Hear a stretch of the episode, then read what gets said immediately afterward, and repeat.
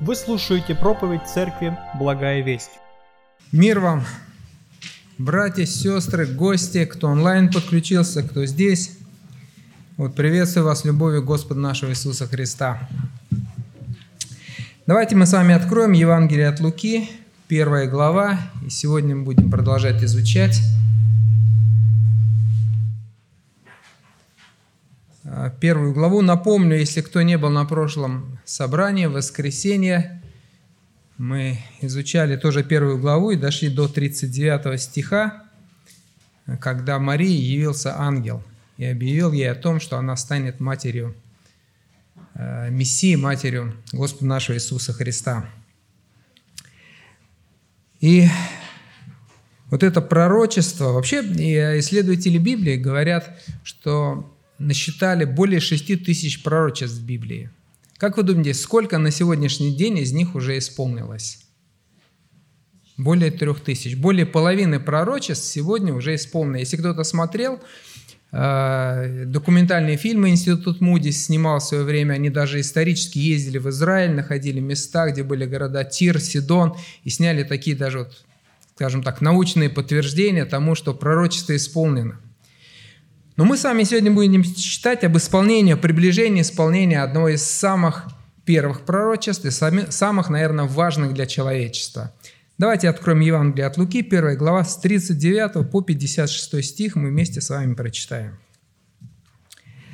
«Встав же Мария в одни сии с поспешностью пошла в Нагорную страну в город Иудин, и вошла в дом Захарии и приветствовала Елизавету. Когда Елизавета услышала приветствие Марии, взыграл младенец в чреве ее – и Елизавета исполнила Святого Духа и воскликнула громким голосом и сказала, «Благословенна ты между женами, и благословен плод чрева твоего».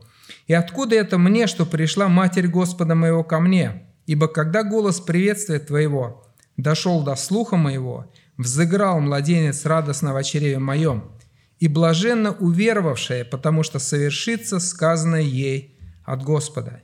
И сказала Мария, «Величи душа моя Господа, и возрадовался дух мой о Боге, Спасителе моем, что презрел он на смирение рабы своей, ибо отныне будут ублажать меня все роды, что сотворил мне величие сильный и свято имя Его, и милость Его в роды родов к боящимся Его, явил силу мышцы своей, рассеял надменных помышлениями сердца их, не сложил сильных с престолов и вознес смиренных, алчущих исполнил благ, и богатящихся отпустил ни с чем. Воспринял Израиля, отрока своего, воспомянув милость, как говорил отцам нашим, к Аврааму и семени его до века. Прибыла же Мария с нею около трех месяцев и возвратилась в дом свой. Аминь. И для того, чтобы нам с вами понять, что же вот это за радость была, от которой Елизавета громким голосом закричала.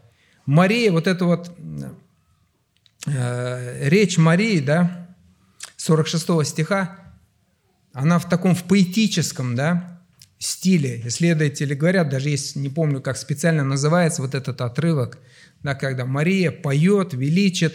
И мы сразу вспоминаем, если Библию помните, когда еврейский народ перешел через море, Тогда Мариам заграла, она пела песню. Да? Вообще вот это было в культуре, что нам немножко понять, так войти вот эту обстановку. Да? Когда люди встречались, они пели, они вот радовались, да, вот так вот открыто. Может быть, старшее поколение. Помните, вот фильмы даже были там 50-х, 60-х, там 30-х годов, и вдруг там встречается кто-то, и на коне он едет, и вдруг песню начинает петь, да? Это то, было то, что вот немножечко, мне кажется, утратилось. Мы э, разучились вот так вот как-то радостно свои бурные эмоции выражать, петь, да, там, хвалиться. Пытаемся, конечно, мы здесь сохранить в собрании, почему мы гимны поем, да. Но вот если вот так вот сейчас взять, я помню свое детство, у нас когда собирались взрослые, да, там за столом, к примеру, садились, да, всегда пели. Обязательно, неверующие даже, все равно пели. Да, это было где-то вот в культуре, вот эта вот радость, вышедшая через прославление, через стихи, через пение, то, что сказала Мария. Но вы знаете, я хочу, чтобы немножко вот понять вот эту вот радость, да, мы с вами должны перенестись в самое-самое начало Священного Писания. Открыть Бытие, первая глава, и прочитаем несколько стихов. В начале сотворил Бог небо и землю. Вы знаете, мы, верующие люди, долго кто уже в церковь ходит, Писание читает, мы сами очень много знаем. И нам не нужно рассказывать, раскладывать по полочкам, почему же Елизавета возрадовалась, почему же Мария обрадовалась, почему Елизавета сказала, «Матерь Господа моего пришла ко мне». Скажите, пойдите человеку, да? Пришла мать Бога, да? Для него это, понимаете, это вот как первокласснику прийти и начать рассказывать, 10 класс, открыть какую-то там органическую или неорганическую химию и попытаться ему объяснить. Да? И он будет смотреть круглыми глазами. Поэтому я хочу сегодня, чтобы мы с вами, во-первых, сами вспомнили немножко, да, и вспомнили о том, что наша страна, хоть и называется христианской, люди многие верующие, никто в школе этого не проходит. И люди мне говорят о том, что вначале сотворил Бог. Людям вообще говорят, Бога нет. Это все произошло само, есть куча теорий, как это возникло, взрывы, не взрывы, с точки, с большой. Но никто не говорит, вначале сотворил Бог. Но если человек не знает, что там произошло в начале, он никогда не поймет. Для него вот эта радость, она будет посторонней. Он посмотрит, скажет – Хорошо, встретились две женщины, две родственницы, порадовались. Одна беременная, вторая готовится, да? Поэтому давайте мы с вами вернемся, посмотрим еще раз. И после того, как вспомним, я хочу призвать церковь, братья и сестры, чтобы мы вот эти знания о Боге несли тем, которые рядом с нами. Давайте сначала мы вместе с вами вспомним. Первая глава, я не буду всю ее читать, перепрыгну с первого стиха сразу на 31, вся первая глава описывает творение, как Бог творил нашу землю и все, что на ней. И когда Бог закончил в 31 стихе, Он как бы подводит такой итог. Смотрите. «И увидел Бог все, что Он создал, и вот хорошо весьма». Господь посмотрел и говорит, прекрасно. В принципе, больше добавить нечего. Прекрасная, законченная картина –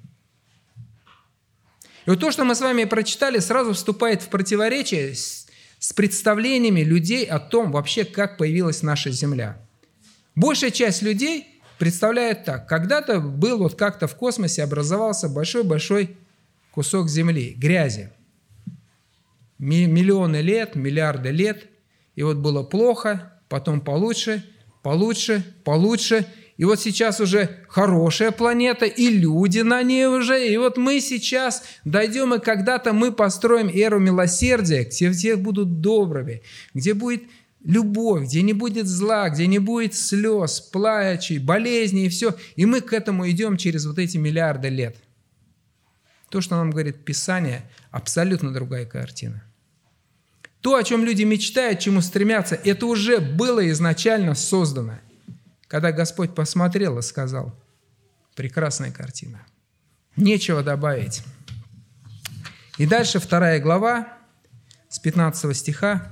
«И взял Господь Бог человека, которого создал, и поселил его в саду Едемском, чтобы возделывать его и хранить его. И заповедал Господь Бог человеку, говорят, всякого дерева в саду ты будешь есть, а от дерева познания, добра и зла, не ешь от него, ибо в день, в который ты вкусишь от него, смертью умрешь. Дерево познания добра и зла. Дерево, которое разделяло, отделяло вот этот совершенный, созданный Богом мир, прекрасный, от другого мира, в котором мы сейчас с вами оказались.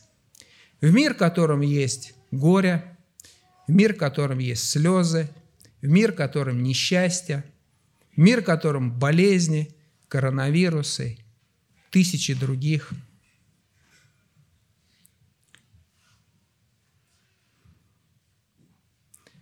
Вы когда-нибудь смотрели вот на что-то в нашем мире? Знаете, есть такое выражение в нашей культуре «глаза мои не видели».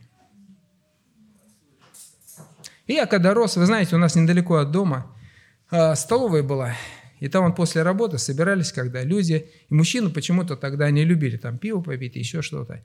И я помню ребенком, мне никогда не хотелось мимо проходить вот этого заведения, потому что там дяденьки взрослые все, когда они вот это напивались, да, Там лежали под заборами, падали и все. Да? Мне ребенку непонятно, но мне было стыдно на них смотреть.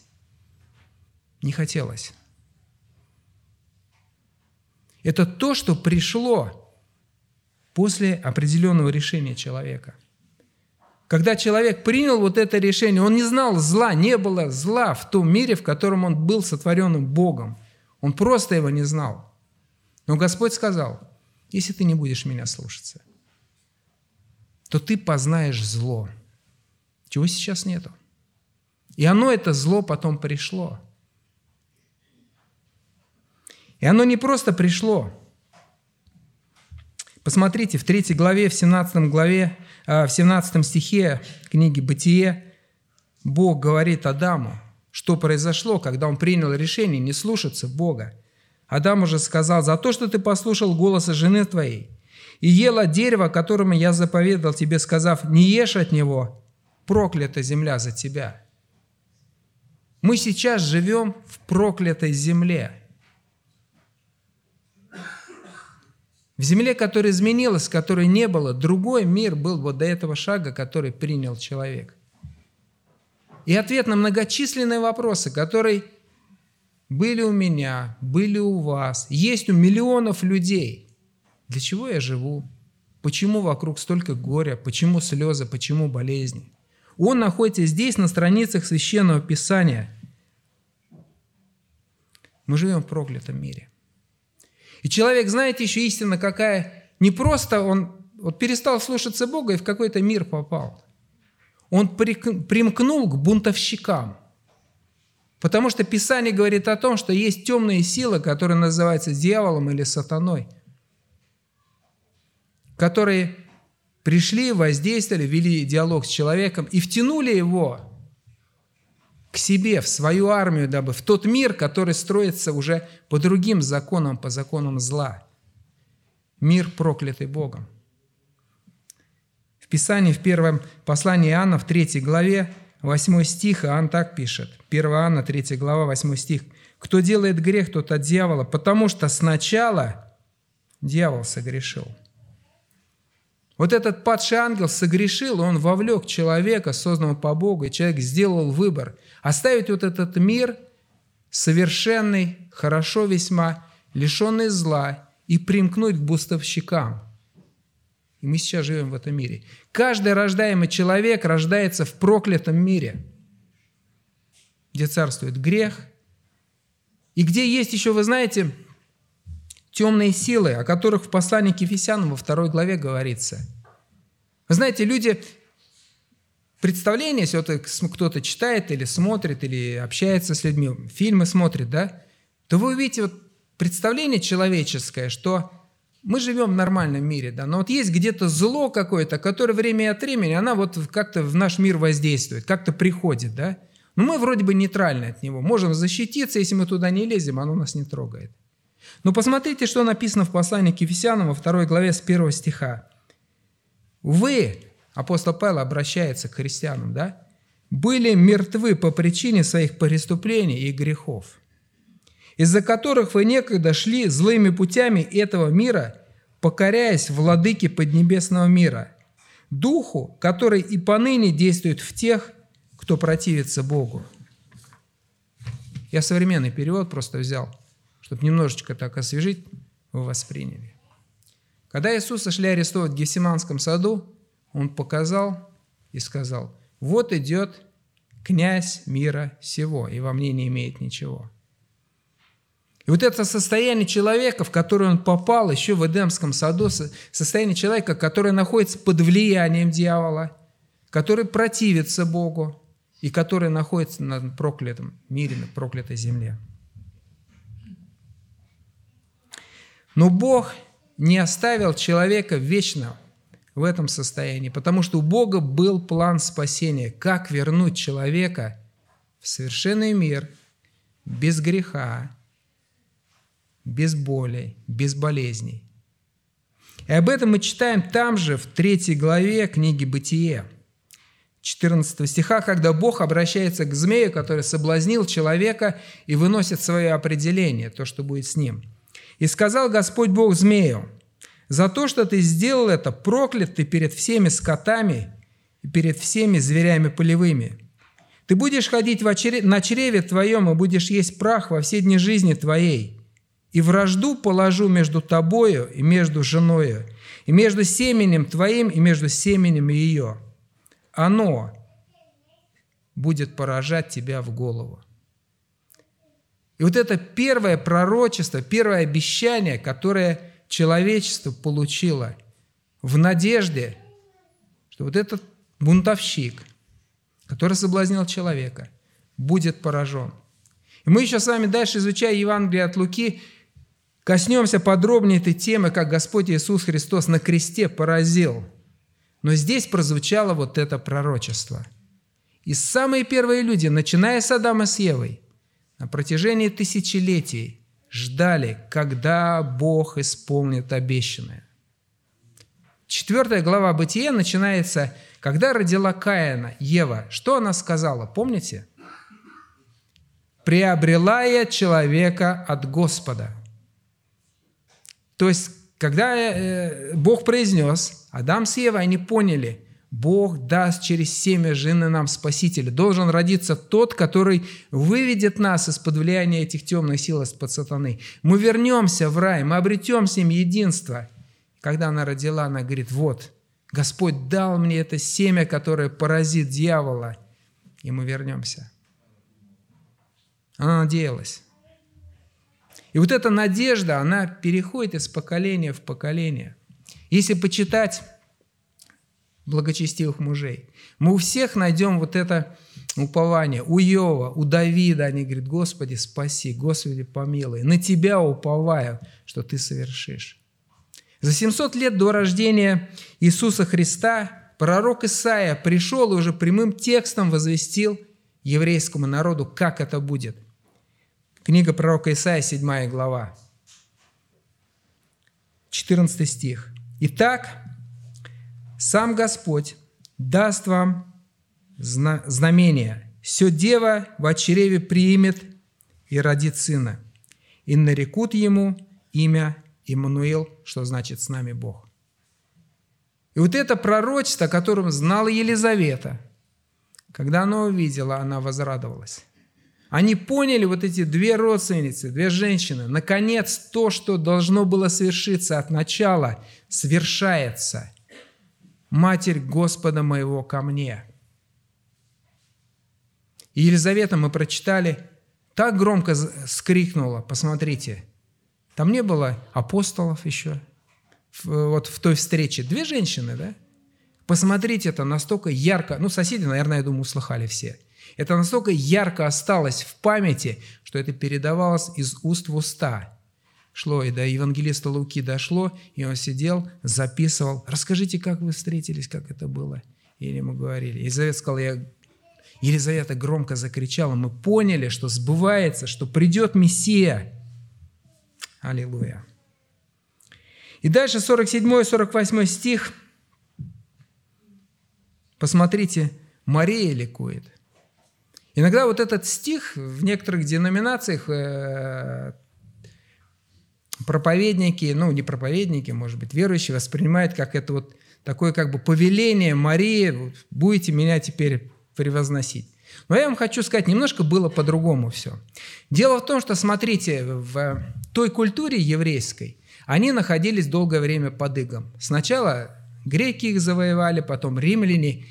И очень часто девочек называли Мариями, потому что Мария, слово, имеет два значения. Корень мар – это горечь.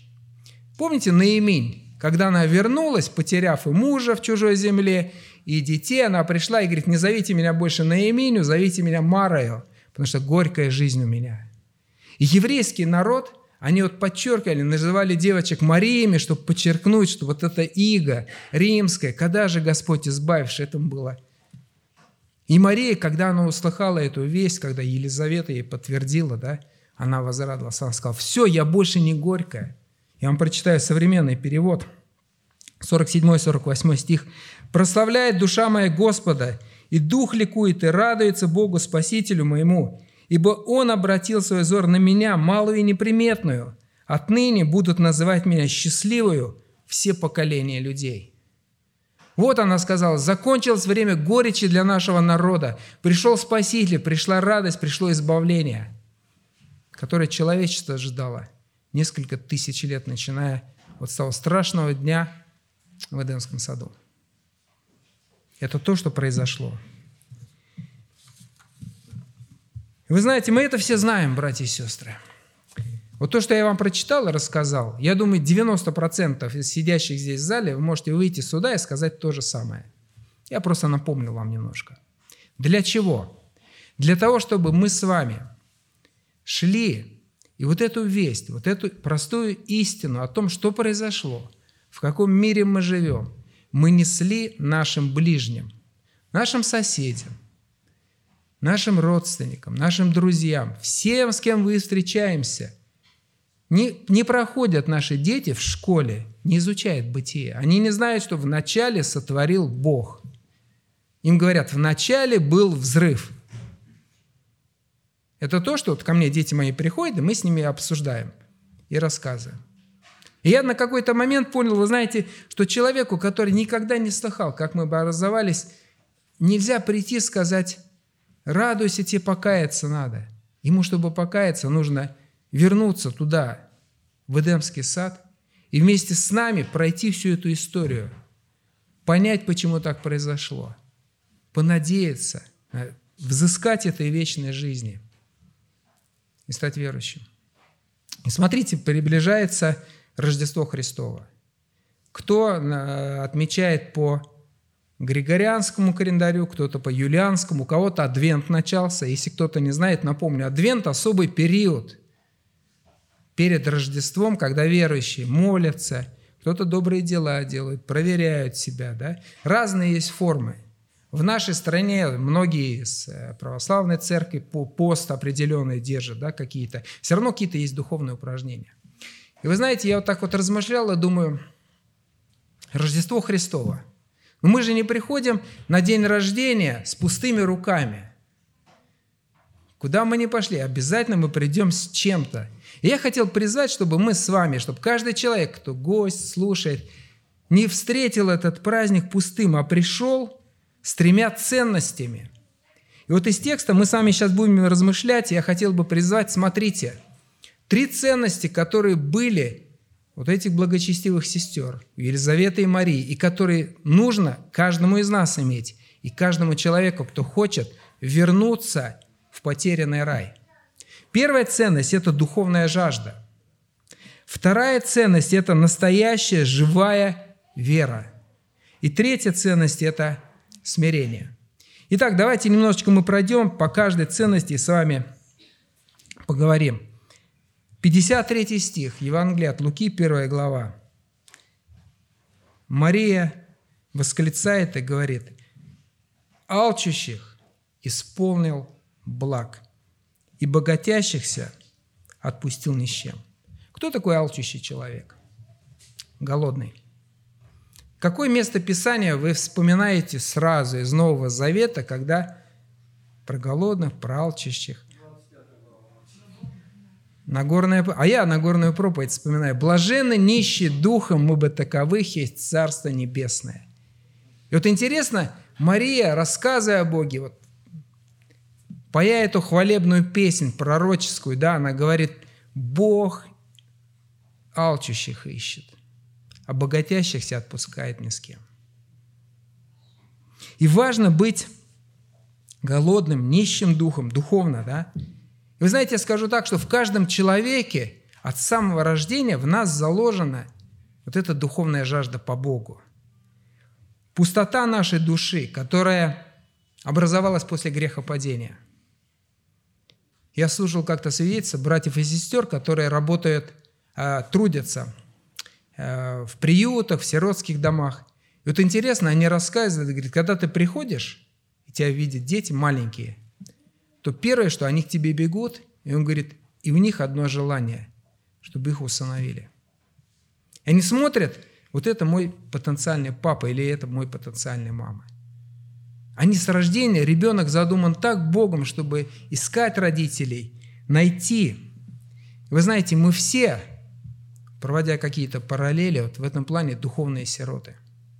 Как-то блаженный Августин заметил, приведу его высказывание, он говорит про Бога, «Для себя создал Ты нас, Господи, и не успокоится сердце наше в нас, пока не найдет Тебя». И это есть. Это просто факты жизни. Вот почему люди ищут, тоскуют. Особенно у мужчин популярен такой кризис среднего возраста, и они пытаются разобраться, почему же так. У Александра Сергеевича Пушкина есть прекрасное стихотворение. Он тоже проходил все эти вот духовные искания и мучения. Посмотрите, я думаю, многие из вас наизусть его знают. «Дар напрасный, дар случайный, жизнь зачем ты мне дана? Или зачем судьбой тайной ты на казнь осуждена? Кто меня враждебной властью из ничтожества воззвал? Душу мне наполнил страстью, ум сомнением взволновал. Цели нет передо мною, сердце пусто, празден ум, и томит меня тоскою однозвучной жизни шум.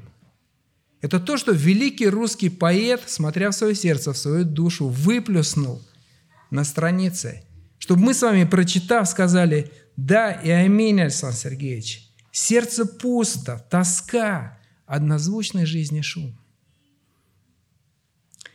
По-разному люди реагируют вот на эту душевную тоску. Кто-то пытается заглушить туда алкоголя налить, кто-то наркотики, кто-то развлечения всевозможные, кто-то говорит, я буду работать, я достигну, я построю.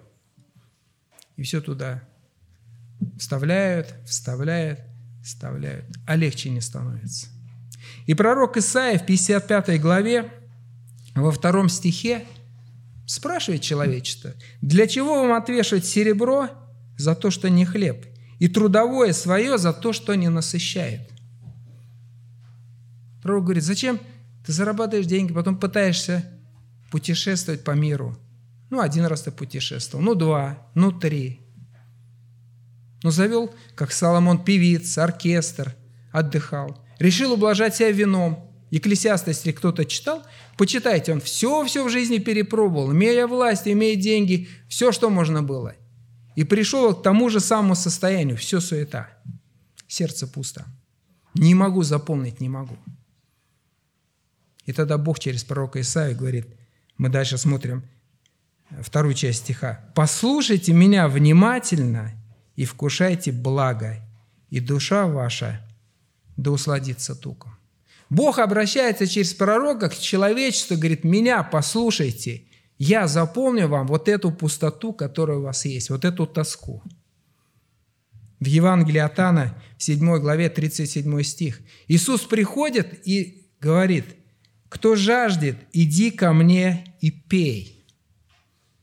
Кто верует в меня, у того, как сказано в Писании, из чрева потекут реки воды живой. Сие сказал он на духе, которого имели принять верующие в него.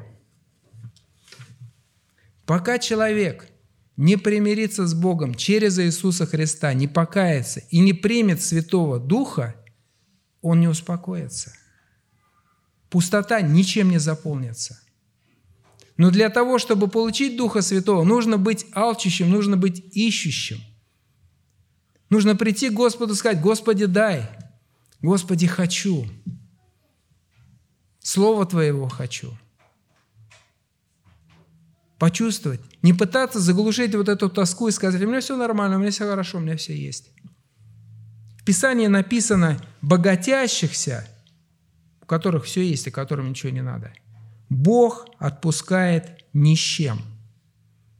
Не найдете. Поэтому первая ценность каждого человека, каждого из нас с вами, и верующих, и тех, кто еще не верует, но идет ищет Бога. Ощущайте постоянно себя духовно нищими. Испытывайте вот эту потребность в Боге, потребность в церкви Его, потребность в Слове. Ищите Его, когда можно найти Его – Призывайте его, когда он близко. Именно это делают нищие люди. Именно это делают алчущие. Они находятся в постоянном поиске. Второе качество или вторая ценность, с чем мы нужно, должны прийти к Богу, это живая вера. Посмотрите, 53 стих, когда Елизавета увидела Марию, она сказала, «И блаженно уверовавшая».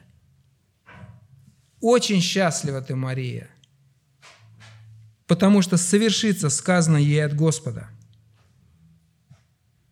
И сегодня мы говорим о вере. Что такое вера? Вера – это признание чего-либо истинным без доказательств. Вот если коротко постараться, так сказать, признание чего-либо истинным без доказательств.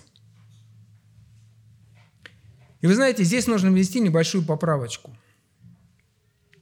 Если человек не читает Библию, не слушает проповеди, не размышляет над услышанным или прочитанным, то у него в принципе веры быть не может. Потому что вера – это наша реакция на полученную информацию – я могу согласиться, поверить, либо могу не согласиться, не поверить.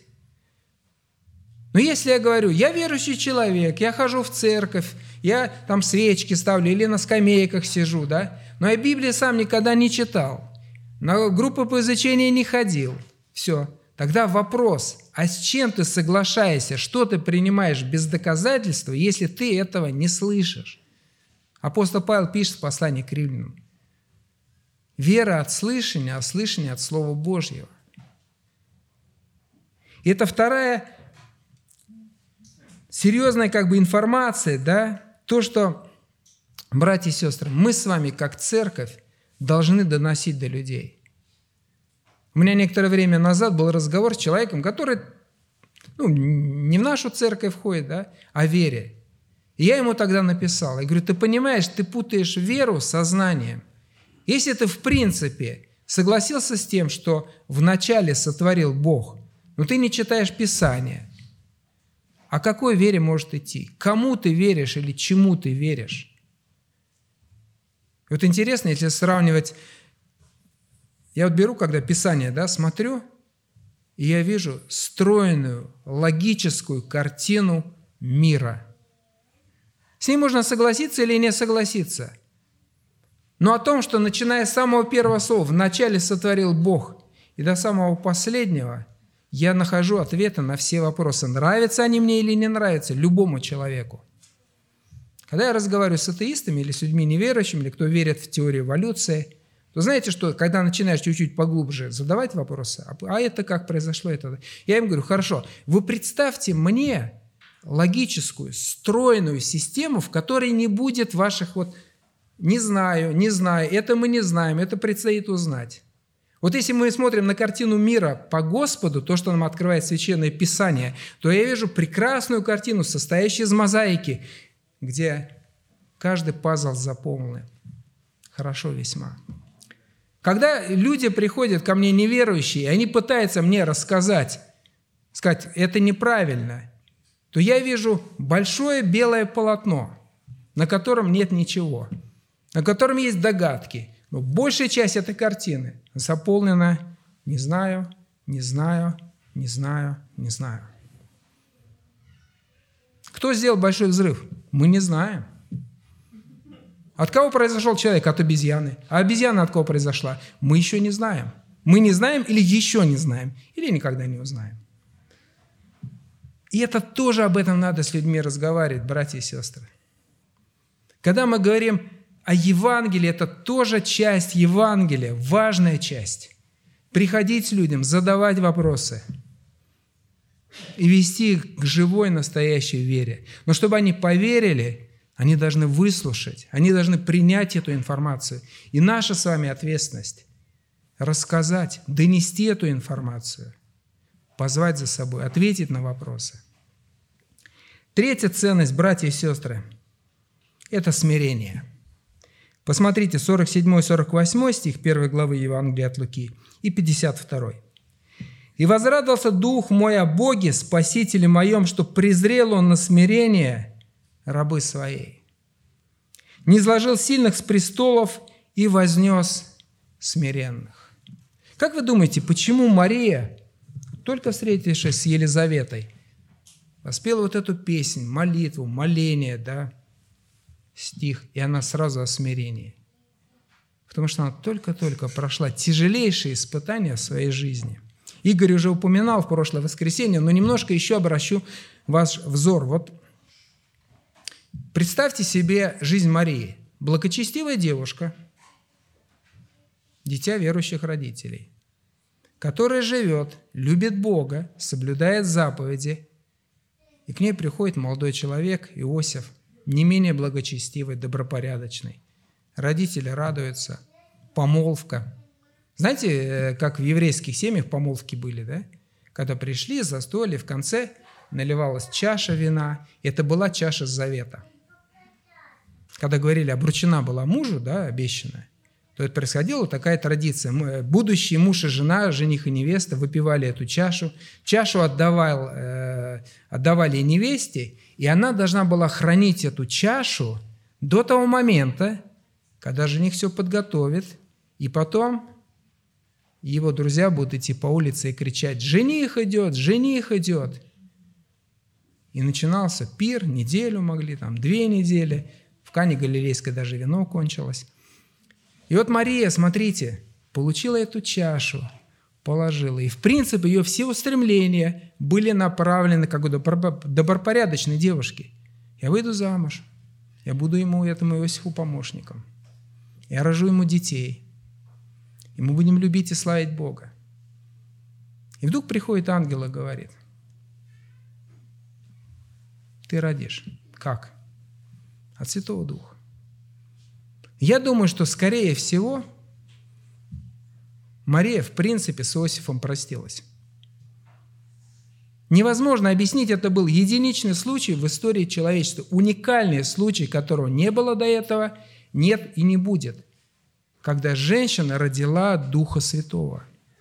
Объяснить это кому-то, и если вы помните, читая Священное Писание, в принципе, все произошло, как и должно было быть. Иосиф в тайне хотел ее отпустить.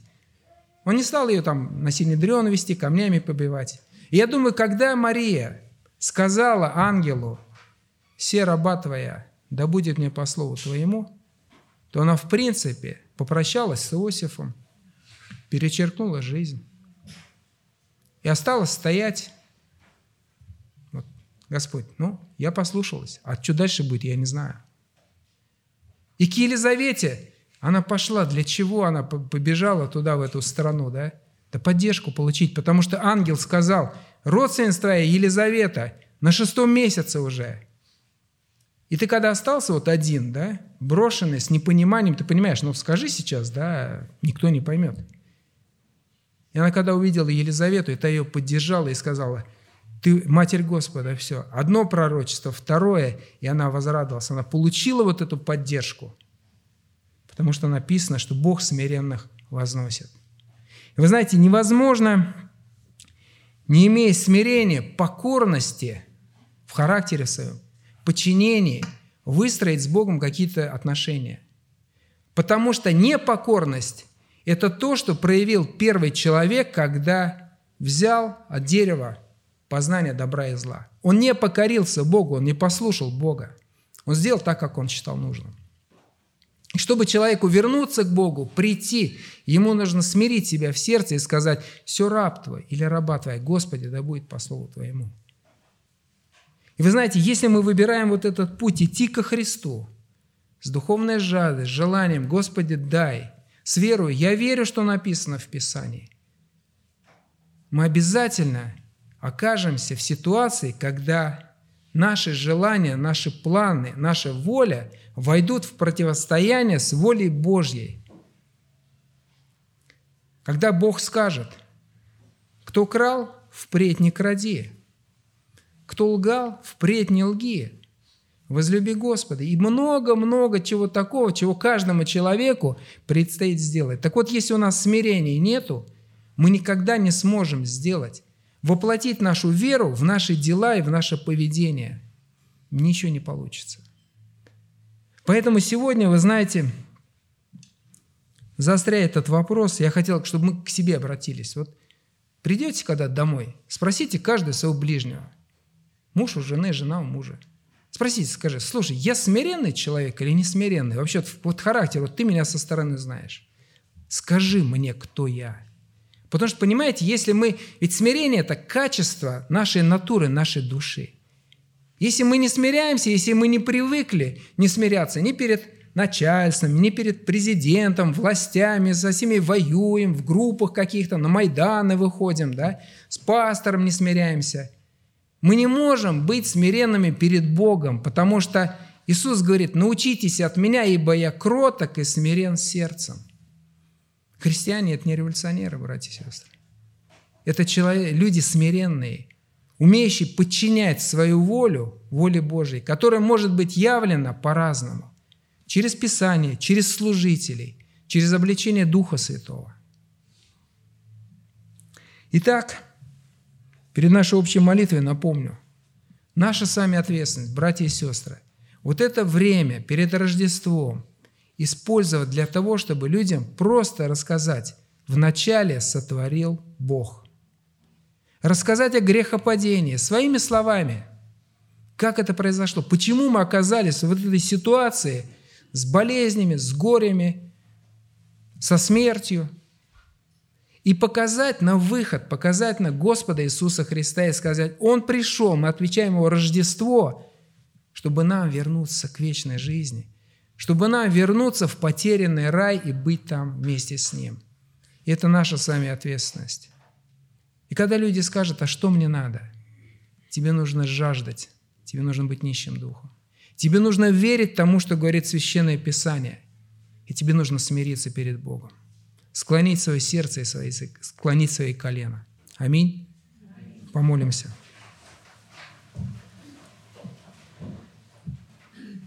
Великий Бог, Отец, Сын и Дух Святой. Мы помним, Господь, о грехе, о том, что прародители наши согрешили. Они нарушили волю Твою. Мы все оказались на проклятой земле. Мы знаем, Господь, Слово Твое говорит, что мы находимся под влиянием сил тьмы, что наша плоть воюет с нами, что мы все грешники – но мы уповаем, Господь, на Слово Твое, которое Ты сказал еще Адаме и Еве, что Ты поразишь зло в голову, что Ты пришлешь Спасителя, который придет на землю, чтобы вернуть нас, жаждущих Тебя, верующих Тебе, смиряющихся пред Тобою, обратно в рай. Мы верим, что когда закончится земная жизнь, Ты возьмешь нас в чудный Твой свет, там, где мы вечно будем с Тобою – где мы увидим Тебя лицом к лицу, наш Господь и Спаситель Иисус Христос. Любим Тебя, поклоняемся Тебе и молимся, Господь, за страну нашу. Ты помиловал народ наш, страну нашу, Господь. Мы очень благодарны Тебе за Библию, за Слово Твое, которое есть у нас на нашем родном языке. Мы сегодня уже читали, вспоминали, что во времена апостолов, Господь, их били, их гнали, их убивали – но Ты по милости Твоей даровал вот это время спокойствия такой долгой нашей стране, церкви своей, Господь, когда мы можем спокойно собираться, нести людям Евангелие, благослови, Господь. Благослови каждого из нас использовать каждый прожитый день, чтобы рассказывать людям о Тебе. Благослови. Мы очень нуждаемся. Мы хотим, Господь, чтобы страна наша была Твоей страной, верующей страной, Господь. Чтобы наши родные и близкие там в вечности тоже были с нами и с Тобою, Помоги нам в этом. Исполни силу и Духа Твоего Святого, мудростью Твоей. Сохрани, Господь, от всякого рода искушения, от заблуждения, от лукавого. На милость Твою уповаем, на благодать Твою уповаем и радуемся, что Ты Бог наш Иисус. Слава Тебе. Аминь. Местная религиозная организация Церковь Евангельских христиан-баптистов «Благая весть» зарегистрирована 24 июня 1999 года. ОГРН 103 773 974 3007.